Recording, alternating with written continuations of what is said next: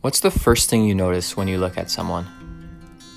Maybe their facial features, their hairstyle, even their clothes?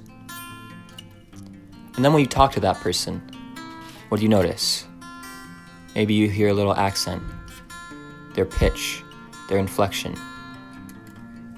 All small pieces of a puzzle that help you put together a picture of that person's identity. But there's other ways that can reveal things you may not have known to be true about that person. One of these ways is through music tastes. In fact, nowadays, technology like Apple Music and Spotify collect your listening data and use it to paint a picture of your personality, which can help inform their listening recommendations. I talked to Cedar Falls High School students about what they're listening to. Here's what they had to say What is your name? Uh, my name is Adam Schroeder, And what grade are you in? uh, 11th. Okay, uh, what is your favorite kind of music?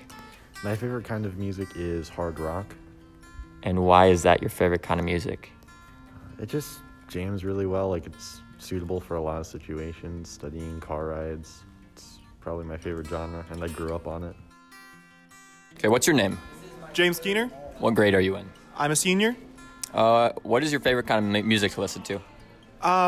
Broadway or classic rock? Cool. Is there any artist in particular that you like? Not really. Queen, I guess I'd say. What is your name? Michael. What grade are you in? I am in 12th grade. What is your favorite kind of music? Um, I like Bruno Mars. Thank you. What is your name? Sarah. What grade are you in? I'm a senior. What is your favorite kind of music? I like pop.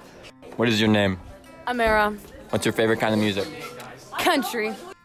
What is your name? Lucas Johnson. What grade are you in? 11th grade. What is your favorite kind of music to listen to? Metal. What is your name? Reese Thomas Gallagher. What grade are you in? I am a junior at Cedar Falls High School. Um, what is your favorite kind of music to listen to? I like Travis Scott because he's lit. It is clear that a number of CFHS students listen to a diverse range of music.